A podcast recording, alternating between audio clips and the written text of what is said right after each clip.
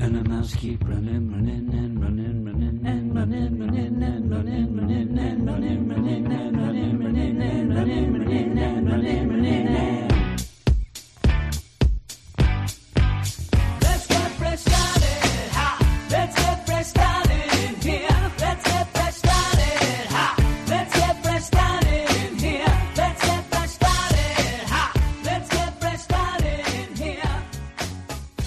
everybody, and welcome back to the Weird Science Marvel Comics Podcast. This is episode 329. And I believe that this episode will be just like De La Soul. And what I mean, me, myself, and I, it looks like my two cohorts, Brandon and Clay, busy this week. So I'm going to have to do all of this all on my own, but that's fine. We'll, we'll get through it. We'll get through it together here. And we'll also get through it with the help of the Get Fresh crew. Beep boop, which is everybody listening here. If you didn't realize, you listened to this, you passed the test. You are now a gem and you're part of the Get Fresh crew. And let me tell you what you have with that. With that, you get to listen to this, but also you get the opportunity, the opportunity, I say, to go over to our Patreon and support us for everything we do on this feed. Plus, get more, more, more. And that's at patreon.com slash weird science. Now, one of the big shows that we do over there each and every week is our Marvel Comics Patreon exclusive spotlight show where we talk about two books, two books from that week's books picked by the badasses of the Get Fresh crew, Bip Boop. And this week they ended up picking Avengers Tech On number one, the Jim Zub book, and also Defenders number one, big book by Al Ewing this week. Now, I do think that they picked Avengers Tech On because they know that me and Jim Zub have a, a bit of a rivalry going on. Now, with that, Jim Zub has no idea, but it's true. It doesn't matter if he knows or not. There's a rivalry going on. I think that they picked that now. Defenders number one. I believe they just picked because it is the big book. Now, with all of that, if you get mad and say, oh man, Defenders number one is on the spot. Oh my God, the Avengers Tech on. Who would have thunk it that it would be on the Patreon spotlight? Well, that's why we have what we call the badass roll call here, because now you'll know who to blame. These are all of the bad asses there of the Get Fresh Boop, beep, boop. And here we go. Jay Jennings, Josh Murray from Not a Robot Podcast, Ted Probst, I Love Punchline, Forrest Pauly, Cam, Joseph Sick Matt Razor, D Man 3000, All New Dave, Lady Abby, Red, Matches Balone, Niels, T Ward, David Fink, Joey Bear Casco, Stephen Baum, Tony Walton, Jason Colby, Sue 42 to you and me, Michael G, who later on this week I'll be doing a movie podcast with, Ken Halleck, Comic Boom Rocky from the YouTube Comic Boom channel, Cellar Dweller, Mark Chager, Aldrin Stoja, Nick Adams, Bill Beer from the Bat Pod, Ruben, Carlos, Lone Wolf Marv, Luke Hollywood, Simon, Luis, Manship. Manship was just in Maui. How cool is that? Cool for him. Not for me. I'm stuck in Pennsylvania. Andrew in Belfast, Swanee, Anthony G, Josh Million, Dalton, Edom, my man Pete from NYC, Sailor Moon Mark, my man Rob Lewis, Brandy Murray. Brandon, where is he? He's in the badass roll call, but he's not on the show in double A run. There you go. Where is double A run? We asked. He's in Minnesota. Why would you ask that? And all time Reggie. So there you go. All of those names, everybody I just mentioned, are to blame for each and every week the spotlight going on. And if you do go on, there's plenty of levels over there at patreon.com slash weird science. But if you get to the upper levels, you get to pick all the books, including these spotlights, but everything else pretty much that we end up doing are picked by the badasses. So thanks to them. Thanks to everybody else in the Patreon, and thanks to everybody listening right now. Because as I said, you passed the test. You're all gems. You are now part of the Get Fresh crew. So, with me by myself, what are we going to do? We're going to talk books, of course. And we have a bunch of books this week, a bunch of cool ones, some that we haven't had on the regular podcast in quite a while. That being a, a, certain what if book by a certain guy named Chip Zdarsky. But we have two Chip Zdarsky books on this podcast. That's pretty crazy. But what we're going to do is start with a book that is coming to an end, a book that me and Clay had been reading and talking about, but I'll be going through this finale, and that's a little bit of the America Chavez made in the USA. Number five, we're going to go into that right now.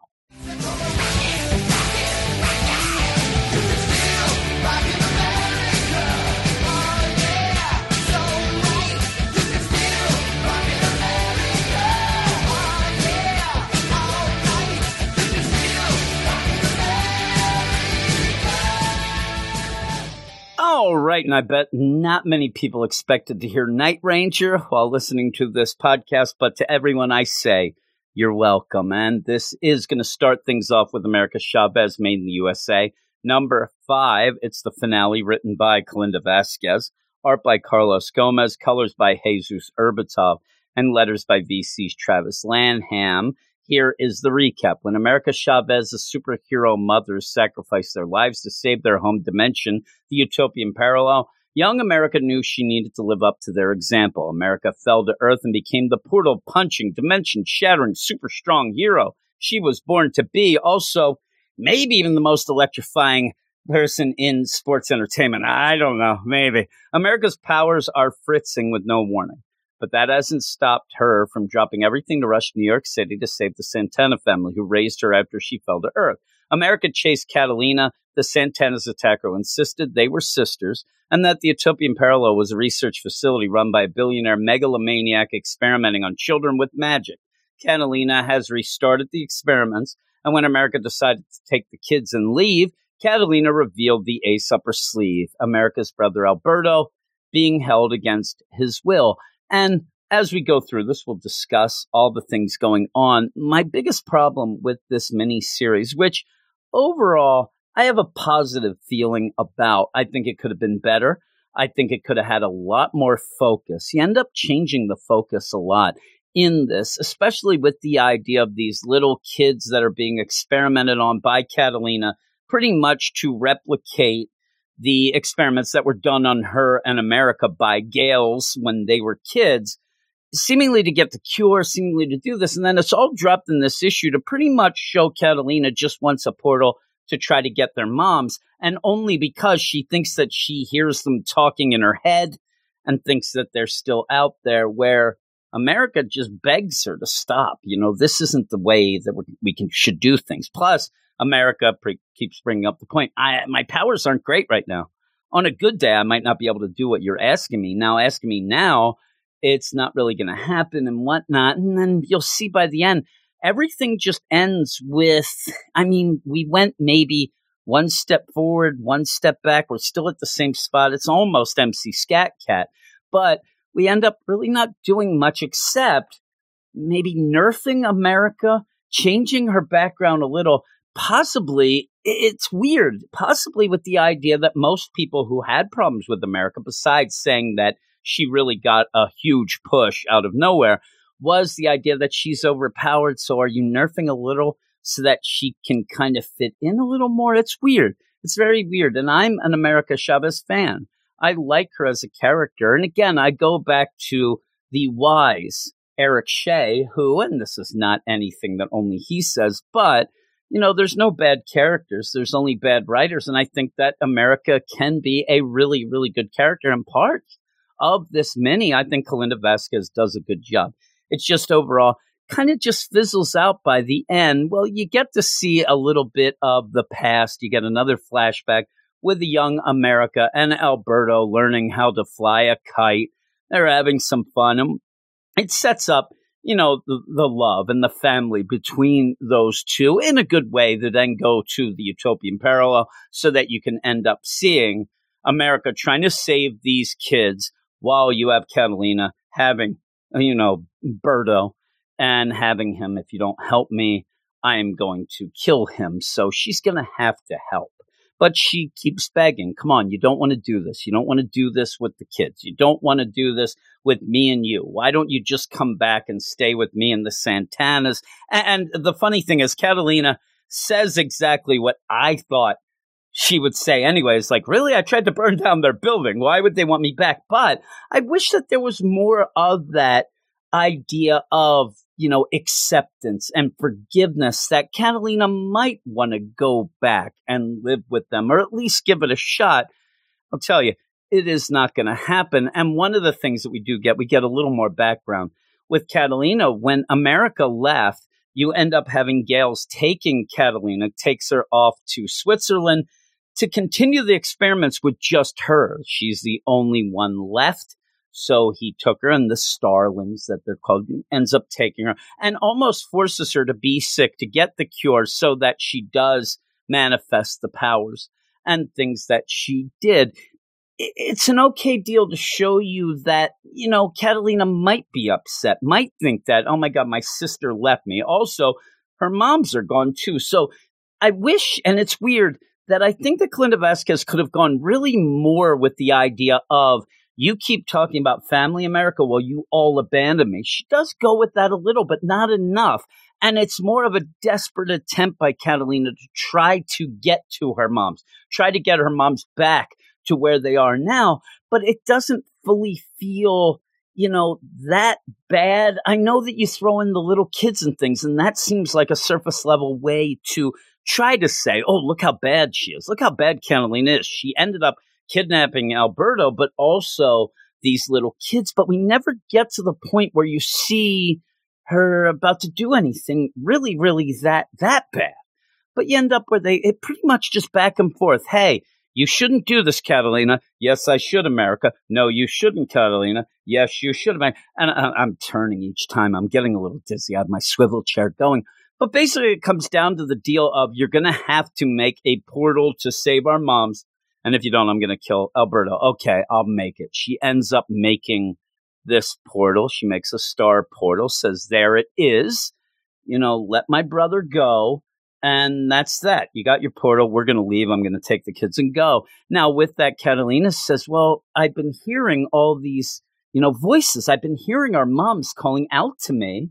Now you open the portal, I don't hear anything. But even with that, why not go like, why not make Catalina so over the top? Like, you did something. I don't hear the voices now. This portal is bullcrap, all this stuff. But she just says, Oh, I can't hear them anymore. What's going on?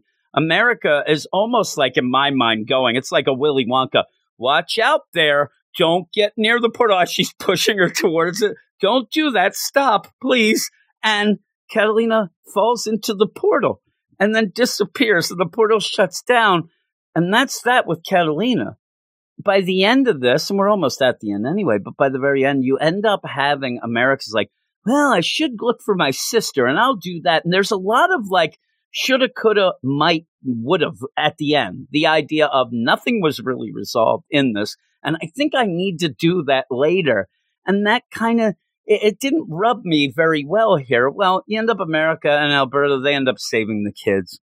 They end up getting them a big yacht. They're going to, you know, sail back to New York City. And this idea of, well, we'll find places for you to live. Now, again, there's a lot of red tape going on with this. And I don't know if it's a comic book story, but boy, just saying to these 40 kids, yeah, we'll, we'll find we'll find homes for you. I don't know. You might be promising a little too much here, there, America, but that's just kind of shoved aside again. That was just there. Really, these kids were just there to make Catalina more evil because of pretty much the ambiguous idea of I'm going to do the experiments, I'm doing air quotes, the experiments on them. We never really did. We never really got that far. And now hey, we'll, we'll figure out. We'll find some homes. And and America says it. It's so funny. She fell through a portal onto a beach. Was lucky enough to have the Santana family there. But she goes, ah, I found a family. Why can't you? All right, we'll see. So you end up, and she does go back to her family. And in this miniseries, she didn't have a ton of the Santana family, but I actually think those were the highlights, the highlights of it to see this family that you know, America had left. She had ditched. And even with that, Catalina at one point does have a point saying, you know, you say you're about family, but you don't want to save our moms and you ditch the Santanas right away. So don't give me this idea of your, you know, family deal. So I like her getting reacquainted with this family and and her leaving them early in her life and things did explain why we never heard of them before but she ends up again hey i'm going to get reacquainted with them even one more time. They're there they're eating all these things going on. And she ends up with a facetime call introducing kate bishop her best friend. Hey here's my best friend kate bishop. And kate's nice. She's like hey i hope to meet you guys in person at some point. And you know, you even see with even diminishing powers, you end up having America helping what appears to be the Avengers fighting giant rats in New York City, saying, "Oh man, you know, I, I kind of like the West Coast a little better, the best coast. We we fought moles and things. Here are these rats; they're disgusting, and they are disgusting. Rats are just awful. Uh, next, they'll probably be fighting pigeons, which basically rats with wings, right? New York City. Well, you know, take that, New York. And then you end up having her kind of settling in and figuring out some stuff, saying, well, my powers are fritzing. Okay, we had that at the beginning. Yeah, I, I kind of can't do all this, and I got to figure. It's again, everything didn't progress. Like it's just repeating the stuff that we started with. It's just now she's kind of in New York City with the Santanas, you get a little thing where she's sitting on a windowsill. She's got a bunch of comic books. Looks like she has some X Men stuff going on. That's pretty cool. Um, but then she's, I got to find my sister.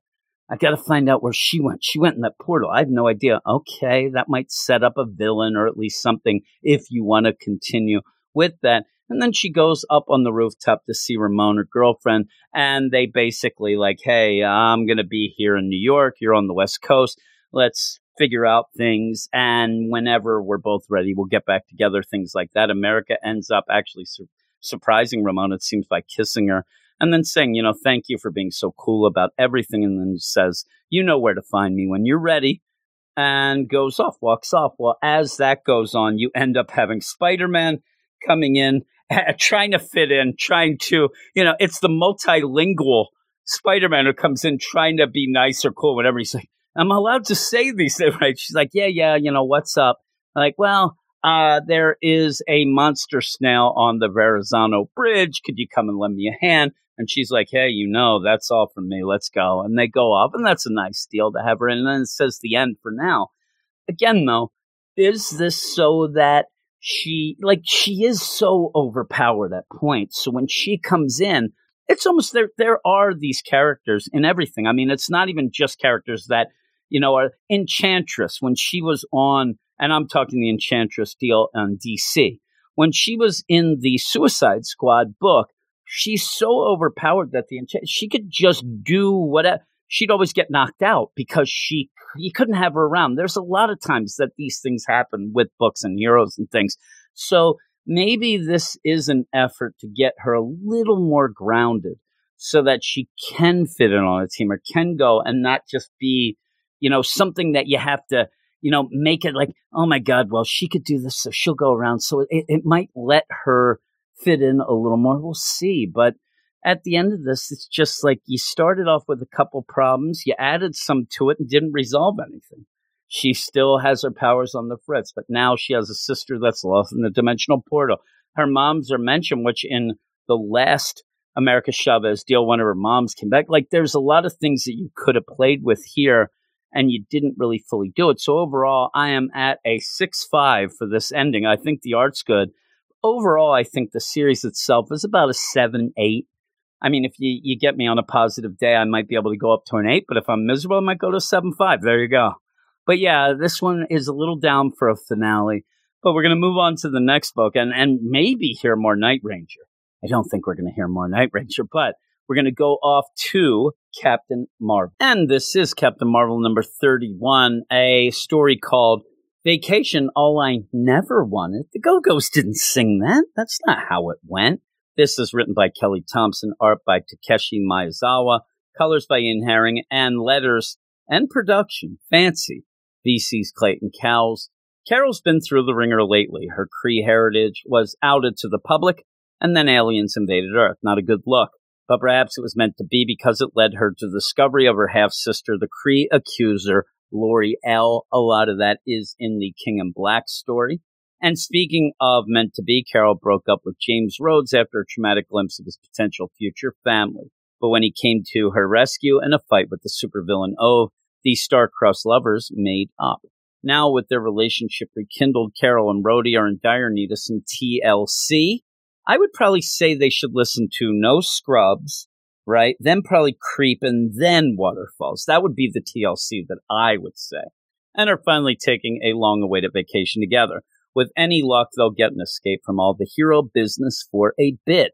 And we start with that. You end up having Rhodey kind of decides, hey, we're not going to do this where we fly to somewhere, with you know, Captain Marvel esque deal. And I'm not going to be War Machine. I want to be James Rhodes. You're going to be Carol Danvers. Let's get on a regular plane and fly. She's immediately recognized. People are causing a stir. And then out of nowhere, Lauri-Ell, her sister, pops in and she is the accuser. She has the hammer. She ends up teleporting in saying there is trouble on Throne World 2. Uh, I need you guys. I need you guys to help me out. Let's figure out what's going to go on. Somebody has stolen our mom's DNA and a bunch of Kree DNA. And you end up having Carol say, and I, I love Laurie. And Carol says, Well, Lori, you know, why don't you go to the proper authorities? And she says, Well, I did, but they're saying they're looking into it. I don't think that they're really as inspired as I am right now. So she's very impatient. She wants to figure things out herself. Now, with this, it is a one shot story that by the end sets up the next arc. Now, until you know that, this is a issue that is very, very surface level. It's very kind of generic. And I don't know, the way things, the, the progression, the forced progression made me roll my eyes a bit. But this beginning I thought was pretty funny. And there is a bit of humor. And humor in this, and that's why I love Laurie. Laurie is kind of naive to any sort of subtleties or, you know, what they, she doesn't really joke. And she does start in this. She does try to get sarcastic and things, but most of the time she's like right there. Whatever you say, she takes fully literally, and, and that's the fun of it. But also, I like to see these people reacting. They end up seeing Carol, oh my God, somebody stole her sun hat, and all this stuff. And then when they are going to go off, and you know they're going to get teleported to Throne World 2 by Laurie. You end up having Rhodey kind of get his War Machine armor, and then people are like, "Oh my God, that's War Machine!" It's kind of fun, and they do teleport off to the Throne World, to the new home of the Kree Skrull Alliance.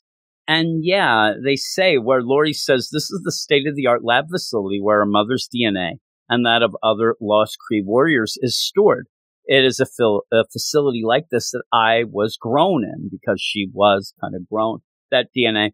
Carol ends up saying, I'm sorry. And she's like, there's nothing to be sorry about. That's just how it is, but let's go. And they're not really welcome there. You know, there's the idea of protocol and the idea you're not really authorized to do this, even though Laurie is the accuser and you end up having Carol, all that. But, you know, they're not going to listen to that. So what they do is teleport into this lab trying to figure out who broke in and whatnot. Now, with that, you never really get to that. What you do is, and this is where I said my eyes rolled, and we end up having a bit of forced progression. They go in, and there's a, a lab, you know, worker, a, a maybe, ends up having some pretty cool goggles that maybe like a Jose Canseco might have liked back in the day. Ends up going in, or maybe even Bono. You end up where she ends up spilling a bunch of vials. Now, is this important DNA? Is this not? Is this waste? Whatnot? We don't really know too much, but what she ends up saying, oh, it's not a big deal.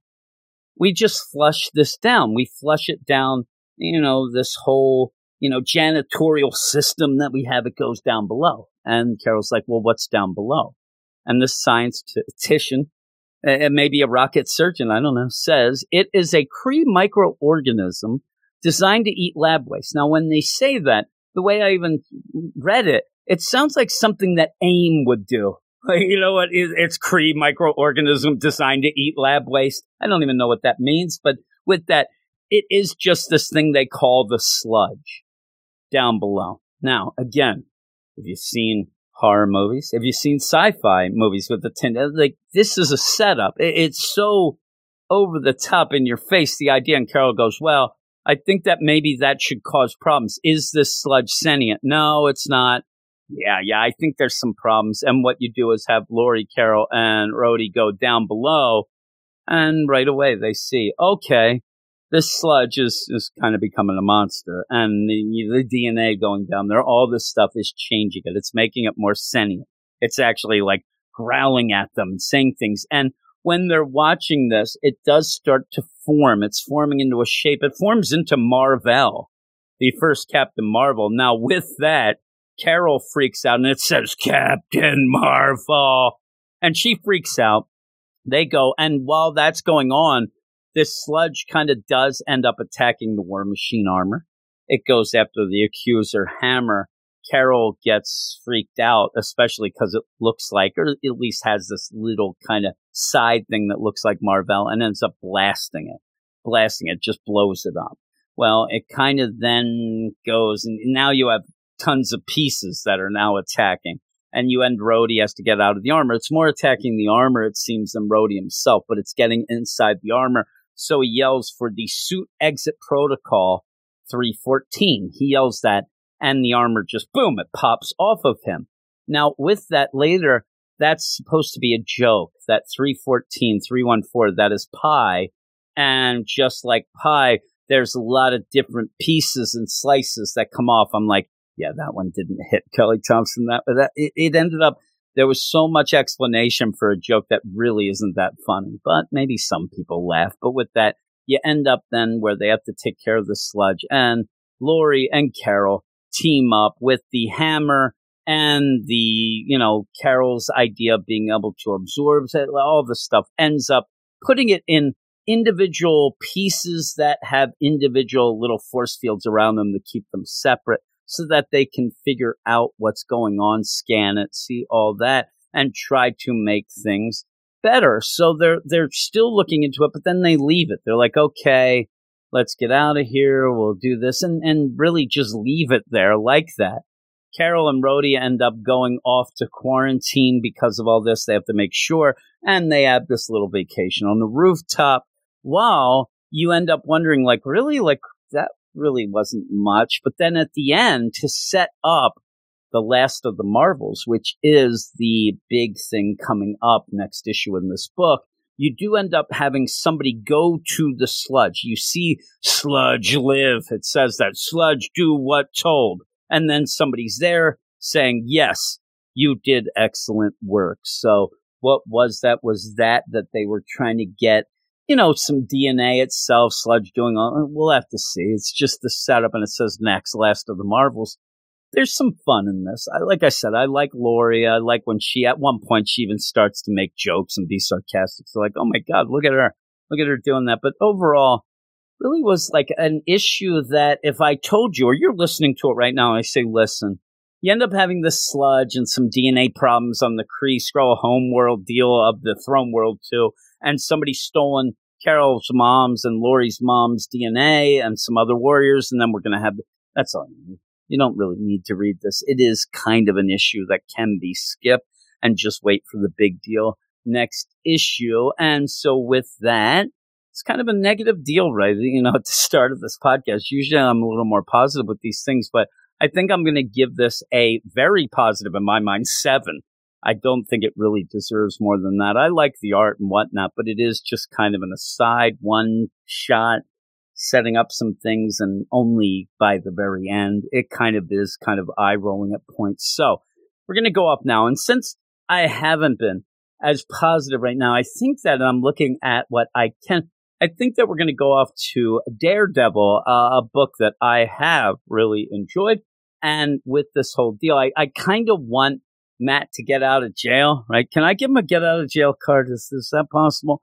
But if he's going to be in jail, you know, make it interesting and kind of do here with a issue that is part three of Lockdown. It is Daredevil number 33. And this is Daredevil number 33, Lockdown part three, written by Chip Zdarsky, art by Marco Checchetto, colors by Marcio Menyz, and VC's Clayton Cowles on letters. Uh, this is a weird issue. It, it, felt to me like I missed something going into this. There were a couple things that were out and about what ended up happening with the explosion with Matt underneath the prison. The idea that there were multiple bullseyes attacking uh, Elektra. And so when you jump into this, either it feels like you missed an issue or the idea that you do have Chip Zdarsky like, okay, let's get things moving. Let's just show what everything is and then go from there. Uh, it just felt weird. It, it, felt weird to me. And I did even have to go back thinking, did I, did I miss an issue? Because it felt like I did. I don't know if anybody's going to feel that same way, but that's how I felt. Daredevil is incarcerated. Serving time as his custom alter ego, Matt Murdock inadvertently discovered that the warden running the prison he's imprisoned in has been illicitly overseeing the manufacture of a dangerous drug called Resid, a dangerous behavioral altering stimulant. The entire prison was dosed with the compound, and Daredevil himself has assumed control of the facility. Meanwhile, outside of the prison's walls, Elektra has assumed the Daredevil mantle and Matt Steed, setting her on a collision course with the most notorious and dangerous enemy of both Daredevils, Wilson Fisk, formerly the kingpin of crime and now mayor of New York, seeking to put an end to Daredevil and others who may undermine his control of the city. Once and for all, Fisk has charged the scientists at Ravencroft Sanitarium with building him a perfect assassin and chose Bullseye as his template. So there you go. It's thrown at you there. Uh, we we did find out that Fisk did end up doing that. Why he wanted to control Bullseye. He wanted to end up doing that. Now, the the cool thing about all that isn't even mentioned in it. It's that the idea that Bullseye's going after Elektra, who at a point had killed her. That's pretty darn cool. Now, we go 10 weeks ago into the Ravencroft Institute sub basement where you had Fisk go and talk to these scientists. Hey, what's going on? I thought, you know, by now you would have had to figure out the, my control, how we're going to control Bullseye. Why aren't I able to use them? Why can't I use them as my weapon? you guys better start doing this. It's a simple request. I want to control Bullseye, and you damn well better do it. Well, then we end up seeing that things didn't go that well. And four weeks ago, I don't know, the, these scientists end up deciding on their own what they're going to do and how they're going to do it. Basically, well, I know that Fisk, you know, he wants us to be able to control Bullseye, but how about we do that by cloning a bunch of Bullseyes and then maybe starting from ground zero, working up that we'll be able to do that. Well, we we know that this did not work out. Bullseyes escape, end up killing scientists, end up getting out and about, and you know, pretty much now are targeting Elektra, but also all of New York City. Remember, the whole city's in a lockdown at this moment because Bullseyes are going around. And last issue, there was the deal where they figured out, well, Bullseye isn't that quick. You end up where Elektra thought that maybe he was getting teleportation magic from the hand. That's why she went out, like, really, like, I'm going to get this. Uh, you know, he's working with the hand after me and goes out to stop him. It's not that. It's just that there's a bunch of them. There's clones. And she ends up at the beginning of this fighting these you know, bullseyes these clones, ends up killing one by just they they fall off a building and she kind of goes and wraps herself around and then lands with on top of him. They land on a car, but then she's just getting shot and she is getting shot. And she ends up, she's trying to figure out where these shots are coming from, where all these snipers, where all these bullseyes are, but they have silencers on their rifles, so she can't even get you know, some sort of location, but then realizes, okay, nobody's to know that the city's deserted because everybody's in quarantine because of this. So nobody's to know that there is a battle going on in the text. So what she does is grabs a bunch of guns and just starts rooting, tooting, shooting in the air, starts screaming, starts just rounds going. This is like the scene in Point Break where they're just shooting the guns, right? You have this lethal weapon style going there too. And so when you do this, that does draw Iron Man and Spider Man to go there. Now, with that Iron Man, Tony Stark is going to help to heal Elektra using nanotech and things like that, while Spider Man goes off and tries to find and stop Bullseye. When Elektra wakes up, she says, Why didn't you go? and try to stop Bullseye. I mean, that's kind of more of your thing. You can track him with your armor and things like that. Spider Man, is he going to be able? And, and Tony ends up like Spider Man could do some things. I mean, don't you know undersell Spidey, but there's something with this Bullseye we can't really track, and we're having some problems with doing that. She wants to just get out and about. She gets up. I mean, she's still healing, but you end up having her want to get up and, and, get right back to the fight. Tony tries to stop her, whatnot. Well, we go then, and this is where, and I mention all the time that I think that you have this book being special. It's because Chip Zdarsky is able to juggle a lot of storylines, uh, a, a ton of them, and is able to give you just enough with each. And we do go to Izzy, and Izzy, who is the at this moment official Kingpin, has been talking to Butch. And if you've been reading this, Butch is the illegitimate son of Wilson Fisk. He wants what he thinks is his. He's working with Mike Murdock, Matt's brother, that ended up coming back with a wish and a, and a prayer, right? The the idea of Mike being there, they're working together, and they had a plan to end up, you know, kidnapping Dante, Izzy's son, the one son that's left. But he's decided he doesn't want this life, and he's left. And that kind of throws a wrench into the plan of Mike and Butch, even though Izzy kind of is giving this like open door to Butch when they're talking. And Butch seems to be like a guy is Izzy doesn't have anybody to talk to, so she spills her guts a lot to Butch here. But she says, I don't know that I want to do this anymore. I don't want to be the kingpin. I just want to go back to Hell's Kitchen, whatnot. Almost like just an invitation for Butch to say, listen, how about this? I'll take over. And, and uh, you know how he could play it, or probably would say, okay, I'll be like a figurehead. You'll still be in charge, but if you don't want all those, I'll take on the, the kind of the bullcrap, uh, you know, deal. I'll take on the responsibilities that you don't necessarily want or need to have. You'll still be in control. I'll still talk to you about everything. You go back to Hell's Kitchen. I'll be the kingpin. And then would just assume full control and kind of screw over Izzy and all that that we know that he might do. And and remember last issue, even Mike watching him saw that Butch has a temper and is just vicious and seemed to be even scared of him. But with all of that, there is trouble at the prison. They see that on the news.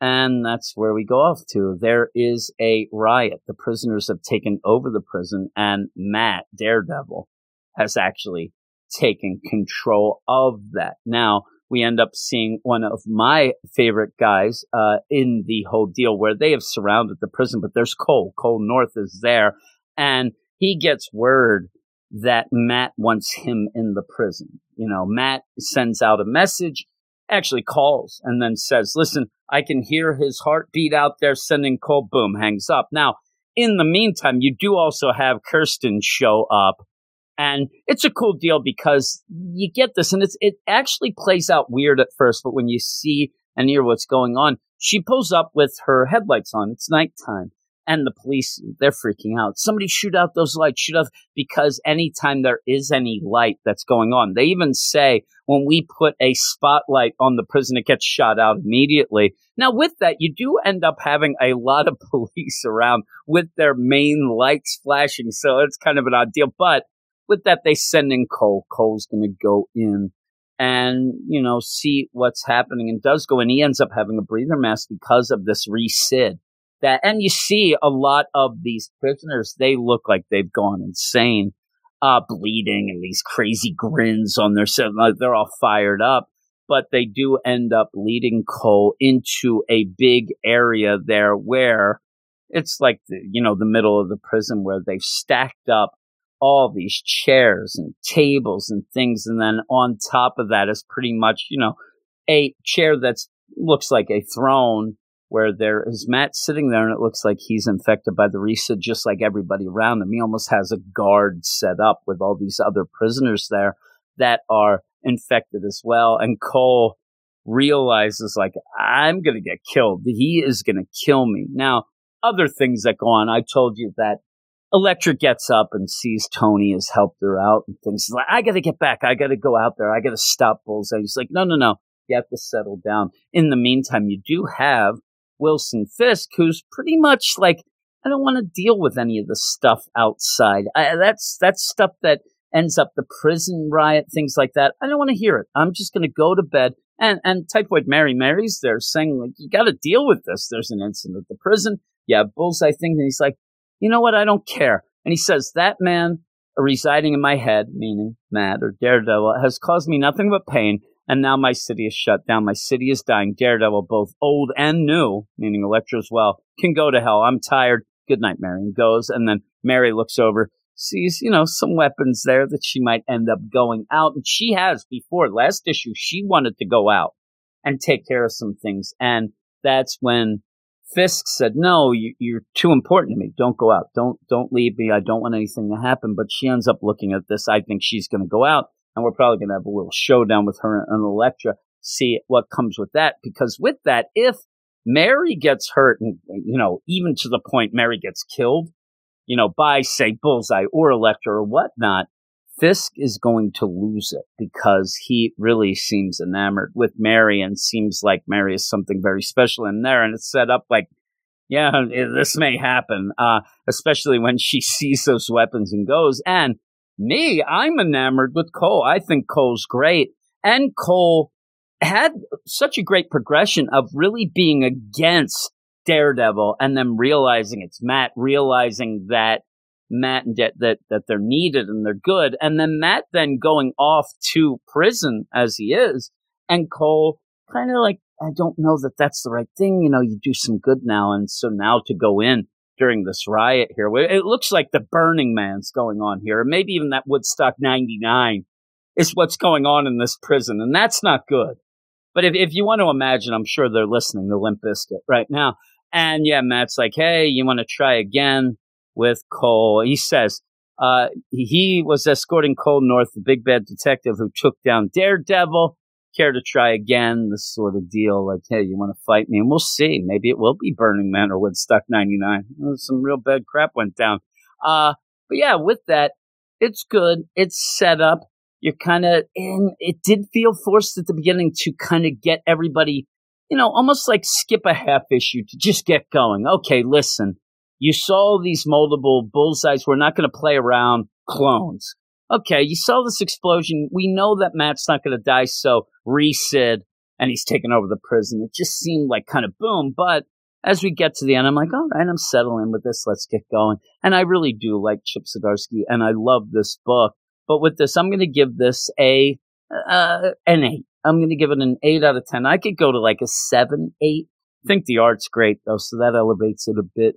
Uh, but with that, we will go on to the next and final book of the night, which is a little bit of Spider-Man, a Miles Morales Spider-Man. Already in this is Miles Morales Spider-Man number 29, written by Saladin Ahmed, art by Chris Allen, colors by David Curiel and letters by VC's Cory Petit.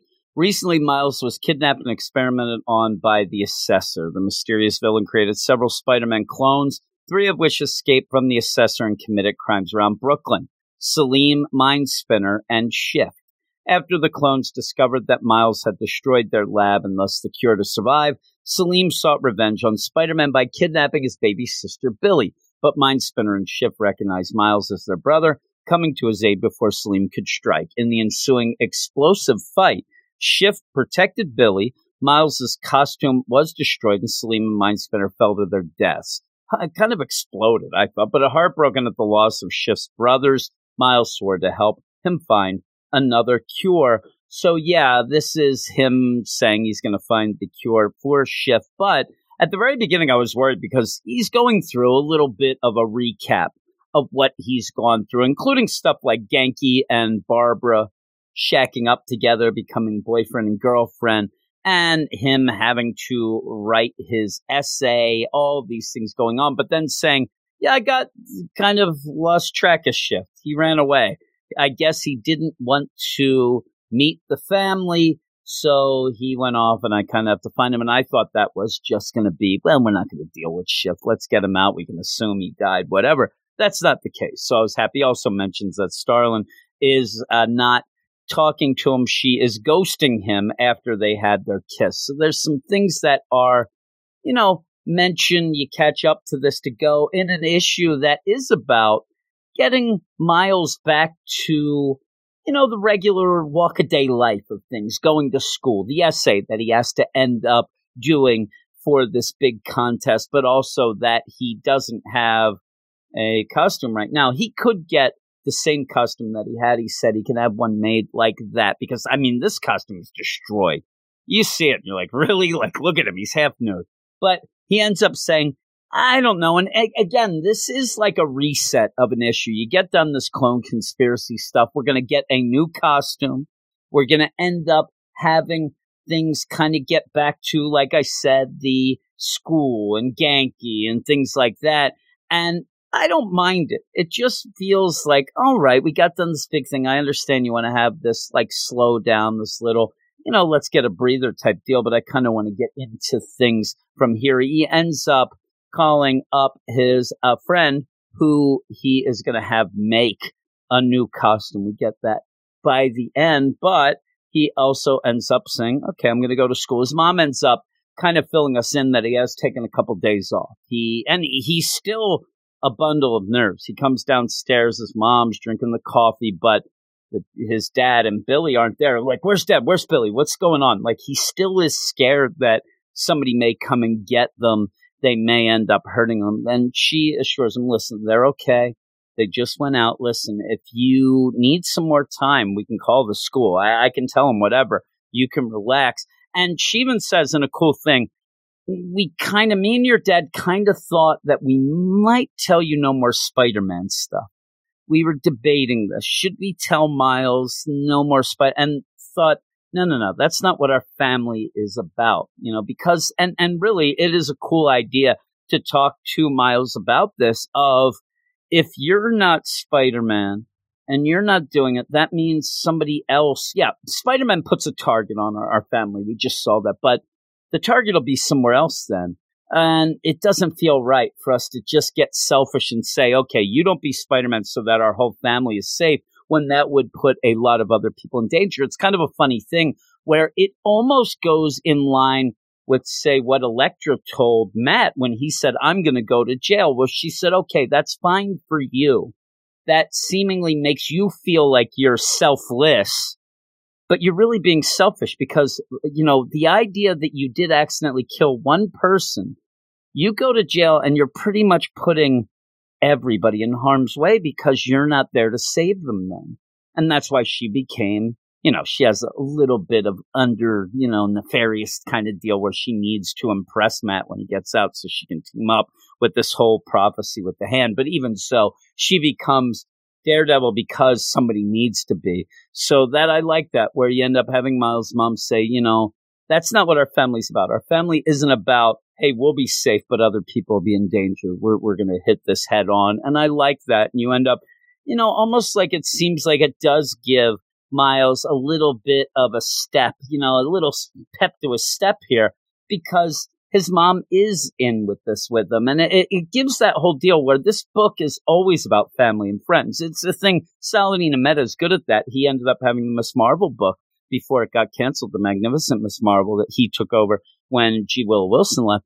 The, that was about family and friends as well. And the idea of, you know, balancing between superhero and family and friends and stuff like that, which I really do like. Well, Miles goes off and he goes to talk to Mr. Samita at the Brooklyn Visions Academy, and it's about this essay. And he hasn't been able to, and I, I even like this. This is, again, this issue is very nice because it's where Miles gets to see that a lot of people, even though he's always busy, even though he thinks that he has failed at points, where people around him, again, family, friends, teachers, all this stuff, they look at him way different than what he thinks he is. He thinks, oh, I, I didn't do that. I failed. I, but they look at him and look at this guy. He really, really is one of the smartest people we know. He tries so hard. And even with this, Mr. Samita at the school says, you know, yeah, you're late for class a lot. You miss some days and whatever, but I've never seen somebody that hard a worker that, that works so hard to actually make up for that. And he has no idea what's going on. But it's not like Miles is missing a week of class and then he comes back and he's like, yeah, what the hell do I care? Uh, you know, I, no, he comes back and, and makes up for that week because we know he's missing it because he's Spider Man. So he still, it's not like he's missing because he's just a layabout. So, and, and you end up having this Mr. Samita realize this and then tries to inspire Miles to do this essay. You could win a lot of money, all this stuff of, you know, what makes you you? And it's funny too, because Mr. Samita does one of those things and, and is one of those things that usually only happens when a teacher does respect a student and does realize this student is very smart and whatever and says, I know that this is kind of an inane, vague topic. I mean, it's a bullcrap topic, but it's the topic. That's what they end up doing. The foundation sponsoring the contest is offering a lot of scholarship money, and them's the rules. So them's the breaks. You got to write this. And Miles kind of, you know, says, well, I have problems because I don't know what makes me. I'm trying to figure it out because my whole, th- my life's a wreck. My family, extracurricular, everything is chaos. Everything is all over the place. The school here, the Visions Academy, we've been attacked multiple times by just villains and things. And that's where Mr. You know, Mr. Semita says, well, that's kind of the deal, isn't it? That, that's what makes you this chaos, this idea of everything in turmoil. And he knows that recently Miles lost his uncle Aaron and says, you know, you lost your uncle. Your family deal is up. The, the school has been attacked multiple times, but that's you. That is with you and go with it. You know, try to do that. And he says, at home, you have a new sister. You recently lost like everything. But that, again, that chaos is you. Go with it. Do that. And again, every time Miles talks to me, he kind of goes, he's down, and then he comes out kind of feeling a little better. And it's kind of getting him recharged. It's kind of getting him going, like, all right, I'll do that. And you continue with this journal that we had at the very, very beginning of the series. And it always seems like, boy, the, stop with the journal. You're going to end up screwing yourself by writing every thought and Spider Man stuff in the journal. But it's a nice thing and hasn't really bit him in the butt too much. since So, you know, keep going. Well, he ends up coming out of school, goes by a sewer grate deal, and there is, it's funny, there's shift. Now, you have probably too many it jokes in this, and, and really two is one too many. And you do have that with, with Miles here saying, What are you doing? You look like Pennywise. You're going to offer me a balloon. That's kind of funny. Later, Ganke says, you know, the same thing when they're down the sewer. I don't want to get attacked by clowns. And he went a little too far. But you are, again, what Saladin Ahmed is also doing here is reintroducing you to some characters that we haven't seen in a while. Characters that have kind of got pushed aside because Miles hasn't had a lot of opportunity to go to school and do things because of everything that's been happening with the clone conspiracy and all that stuff. And even like the King in Black. I mean, there's a lot of stuff that has been going on lately. So he ends up where we see Sean, the bully, who's like, Hey, what are you doing? Talking in the sewer? And you get the idea that either Sean's going to look down and see Shift and cause problems, or maybe Shift is going to grab him like Pennywise and bring him in. It does neither. You end up having the idea that Shift kind of hides in the shadows. Sean looks down. He's like, he really is crazy. He's talking to himself. The sewer looks real disturbed by it at one point and then walks off. But you then get Ganke and Miles, they're trying to figure out a cure, trying to figure out something that they can help Shift with. Shift hiding in the sewers now. Let's figure out what we can do. They go to look at him and get some samples from Shift. They end up getting, and Ganke's doing all this, you know, work, the DNA stuff and looks, and it does look like Shift is, well, first off, they, they thought that Shift was going to be dead. It's been a bit and they couldn't, Miles couldn't find him, but he's not dead. They found him. He was okay they find out that it looks like it. It's kind of a funny thing. Uh, it, it's I guess it's not forced because it was set up. I kind of was like, okay, I get it. But if you remember last issue at the end of this clone conspiracy, you end up where Miles says to Shift, "Hey, you you're part of the family. Let's go." I wonder what mom and dad are going to say, and even talks to Billie because remember, Shift ended up saving Billie. And then Billie ends up sneezing and getting snot all over Shift's face. And then Miles says, Oh, I guess you actually are part of the family now. That's kind of the initiation. Well, it turns out that Billie sneezing on Shift kicked in the antibodies of Shift to fight off that pretty much, I mean, if you really want to say, pretty much gave him a vaccine to strengthen up his cells. And so that's why he didn't die. That's why he didn't just, you know, dissipate into goo and when Ganke starts looking at the cell structure and things of Shift, he's like, you know, I don't see anything wrong here. The, you know, cell structure really strong, all that. It was again where Billie and, and it's a kind of a neat deal that Billie, eh, you know, saying like initiating Shift into the family. Billie really did save Shift's life. And I think that that's a cool idea because I think Billie is awesome. So that's uh, a neat deal. But again, Ganke's making it jokes and the killer clown stuff going on. But it does look like for now, Shift will be fine. So what you end up doing here is that Miles gets a call and he goes because his suit is ready, his new suit and stuff like that. And he goes and sees his, uh, sees Kenneth. And Kenneth, uh, the designer that you did have, uh, Miles set up with an internship and things like that, was able to use that with the Dine Company and things to make this new suit. And it's basically like, hey, you know, check it out. And when Kenneth is there, their mom says, hey, you go off and get a hot dog real quick and let me talk to Spider Man, and ends up saying, you know, superheroes are bullcrap. And Miles like, well, well, really? Like, why are you saying that? She's like, no, no, no. I'm, I'm saying usually. You're not, though. Thank you for what you've done with Kenneth. They are having, you know, the time of their life and actually being able to go with this fashion internship has changed our lives completely. And I, I really want to thank you. And it's a nice moment. Again, this issue is almost like reaffirming the idea that Miles is pretty cool. Now, when Miles shows up too, because his suit is all distressed, he shows up in like a trench coat with an old lady bandana around. He looks a wreck.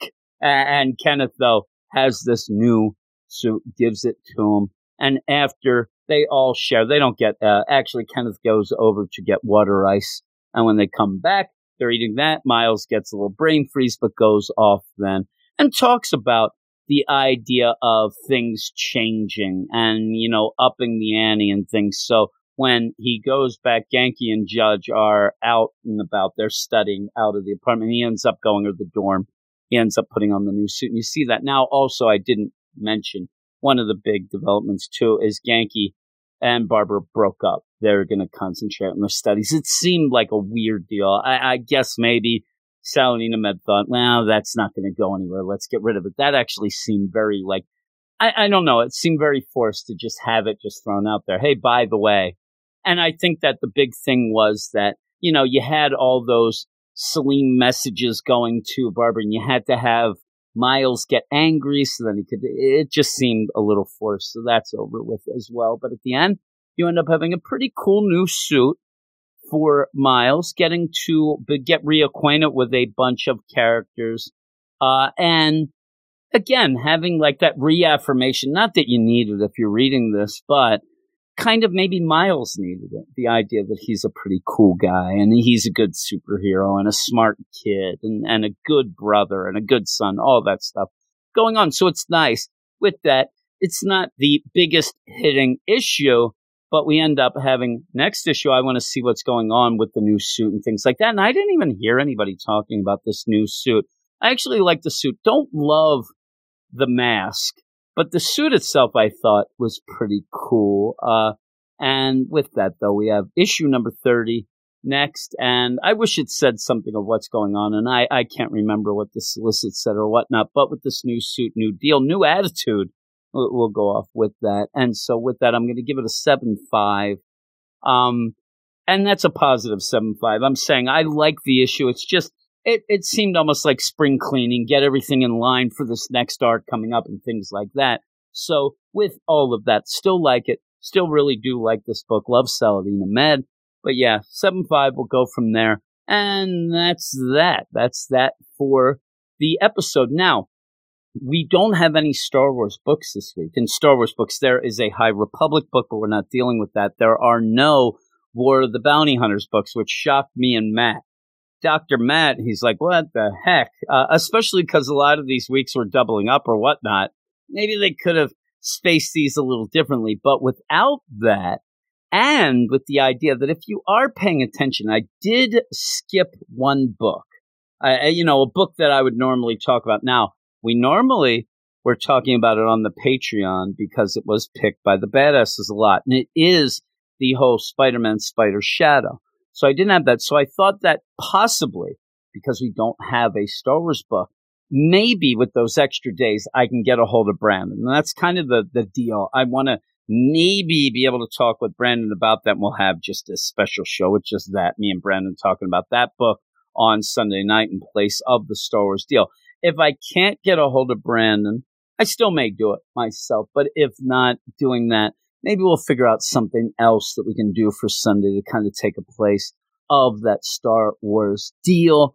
Maybe a little Secret Origins podcast, maybe catch up something, something we'll have. So tune in on Sunday to see what that will be all about. But with that, thanks everybody. Thanks for listening. Thanks for being a part of the Get Fresh crew, whether you know you are or not. You're a gem. And with that too, you know, check out all the things that we have, the other shows on here. Check out our Patreon. It'd be awesome if you want to help us out and then get a bunch of other shows. That's patreon.com slash weird science. But another thing, you can't do that, and I understand not everybody wants to or can get involved in stuff like that. But if you could do something, you could go and rate and review the podcast. That does help us out a lot. And I just, and again, you, I'm not going to tell you, I hear all these other podcasts like, go and give it a five star or whatever. And I'm, I will never say that.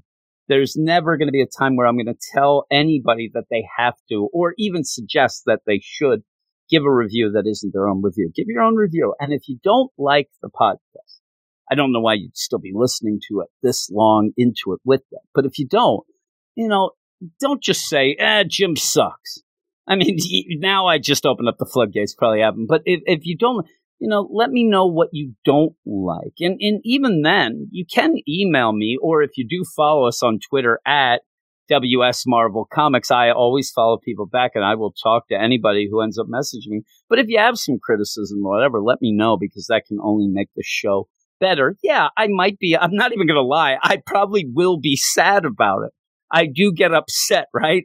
But overall, it, it does help at points and, and can help, especially constructive criticism, stuff like that. But I, I will tell you, I, I, probably will get sad. But if you like stuff, you know, rate and review the deal or message me or email because we do have email when it does pop in. We, we have it. And the email is weird science, marvel comics at gmail.com. All these will be in the show notes as well. But yeah, I love to hear from people and love to talk to people about comics. Doesn't even have to be comics, but I do love talking about comics and Marvel in particular with this podcast. So with all that, thanks everybody once again for listening and, and letting me pop in the ears for a little in an episode. I, I do struggle when I have to talk by myself about some of these things. I do tend to, you know, drone on at points and I do get worried, but I hope that it wasn't too bad. I hope you enjoyed it. And next week, I am at least assured that old Clay will be back for some books and we'll try to get Brandon. Me and Brandon just have to get a schedule down. We have to figure out when we can record and when he wouldn't be interrupted by his young son, who ends up keeping Brandon honest, is what I'll say, ends up being a handful for Brandon, especially anytime we go to record. But thanks, everybody. And I will talk to you later.